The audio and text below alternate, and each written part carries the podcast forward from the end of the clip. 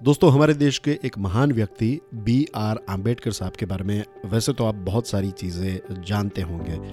Generally जब भी B are Ambedkar साहब का नाम लिया जाता है तो जो हमारे संविधान को बनाने की जो ड्राफ्टिंग कमेटी थी, उनके वो हेड थे। तो लोगों को जनरली लगता है कि वो जो पॉलिटी हैं और कॉन्स्टिट्यूशन संविधान और इनके साथ जुड़ी हुई चीज़ों के ही एक्सपर्ट थे बट ऐसा नहीं है। बहुत कम लोगों को इस बात के बारे में पता है कि वो बहुत ही अच्छे, एक आउटस्टैंडिंग इकोनॉमिस्ट थे। लेकिन आज हम कॉन्स्टिट्यूशन भी नहीं इकोनॉमिक्स भी नहीं, हम बात कर रहे हैं विमेन एम्पावरमेंट के बारे में, यानी कि महिला सशक्तिकरण के बारे में। बी आर आम्बेडकर साहब का एक कोट है I measure the progress of a community by the degree of progress which women have achieved कोई भी एक कौम है या फिर कोई भी एक समाज है, उसको नापने का अगर कोई मीटर है, कौन से ऐसे तथ्य हैं, कौन सी ऐसी चीज़ें हैं जिनके ऊपर से आप कह सकते हैं कि ये जो समाज है या फिर एक कम्युनिटी है, एक सोसाइटी है, एक राज्य है, एक देश है, क्या ये प्रोग्रेस की राह पर हैं, क्या ये सफलता की राह पर हैं, क्या ये आगे बढ़ने की राह पर है? तो उसको नापने का अगर कोई मीटर है तो वो ये है कि आप महिलाओं की सिचुएशन को देख लीजिए उस समाज में, या फिर उस सोसाइटी में, या फिर उस राज्य में, या फिर उस देश में।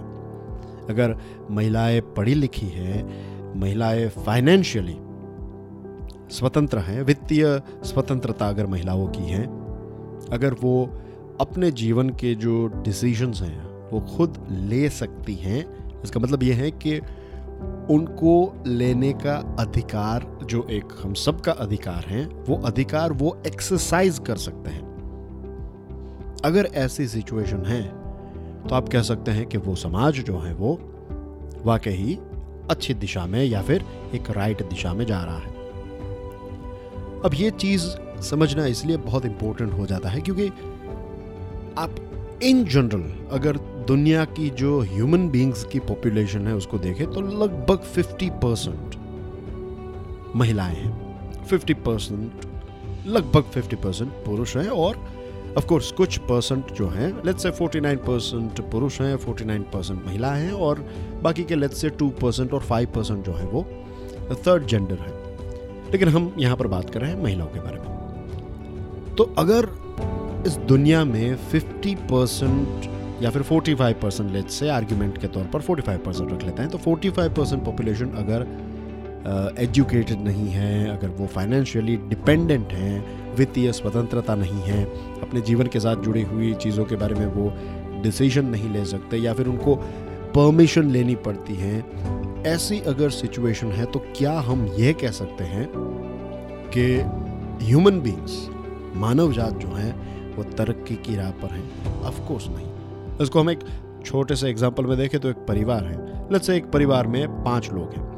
अब पाँच में से दो लोग जो हैं, वो ना तो पढ़े लिखे हैं, दो लोग ऐसे हैं, वही दो लोग जो हैं, उनको ना तो कोई सोर्स ऑफ़ इनकम है ना तो वो अपने जीवन के डिसीजंस ले पाते हैं कुछ राइट सारी चीज़ों के लिए उनको बाकी के जो तीन लोग हैं, उनके ऊपर डिपेंडेंट रहना पड़ता है। तो क्या आप ऐसे परिवार को ऐसा कह सकते हैं कि ये परिवार जो है, वो कंप्लीट परिवार हैं या फिर फाइनेंशियली इंडिपेंडेंट परिवार हैं या फिर ये परिवार जो है, वो थरोली एजुकेटेड है? नहीं कह सकते।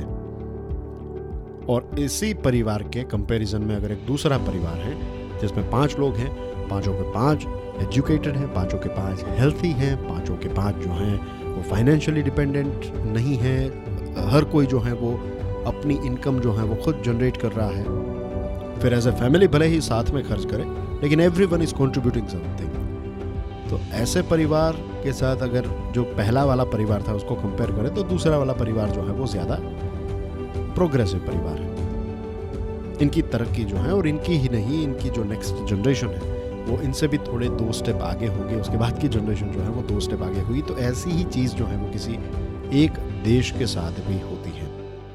और एक और मज़े की बात यह है कि आप अलग अलग स्पीसीज को देख लीजिए। लायन एंड लायनस को देख लीजिए। टाइगर टाइग्रेस मेल कैमल हैं फीमेल हैं हॉर्स एंड मैर अलग अलग राइट बटरफ्लाई में भी ये देख लीजिए। आप जितने भी अलग अलग स्पीसीज देखेंगे आपको कभी भी ऐसा देखने को नहीं मिलेगा कि अपनी ही स्पीसीज या फिर अपने ही परिवार या फिर अपने ही यू नो नज़दीक के किसी व्यक्ति की हत्या मेल ने फीमेल की की हो, ऐसा जानवरों में भी हमें देखने को नहीं मिलता है। अजीब सी बात यह है कि ह्यूमन बींग्स की अगर हम बात करें तो महिलाओं के लिए सबसे बड़ा जो ख़तरा है और इतिहास को देख लीजिए तो आप पाएँगे कि पुरुष की वजह से हो रहा है, जो प्रॉब्लम्स हैं। तो सभी नहीं, लेकिन कुछ पुरुषों की वजह से ये चीज़ें हो रही हैं। सभी ऐसा नहीं होते हैं। ऑफ़ कोर्स तो what I am trying to say here is के अगर महिलाओं को हमें एम्पावर करना है, अगर स्त्री सशक्तिकरण को हमें हकीकत में बदलना है तो सिर्फ़ स्त्रियों की रिस्पॉन्सिबिलिटी ये नहीं है।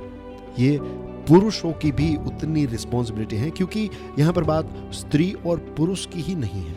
यहाँ पर बात है ह्यूमन बींग्स की मैनकाइंड की। सोचिएगा इसके बारे में। इसलिए बी आर आम्बेडकर का ये कोट जो है, ये बहुत इंटरेस्टिंग है।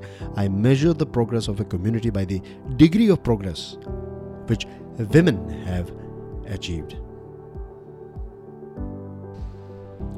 thank you very much for listening to this podcast कल फिर सुबह छह बजे मिलेंगे। तब तक के लिए जय हिंद।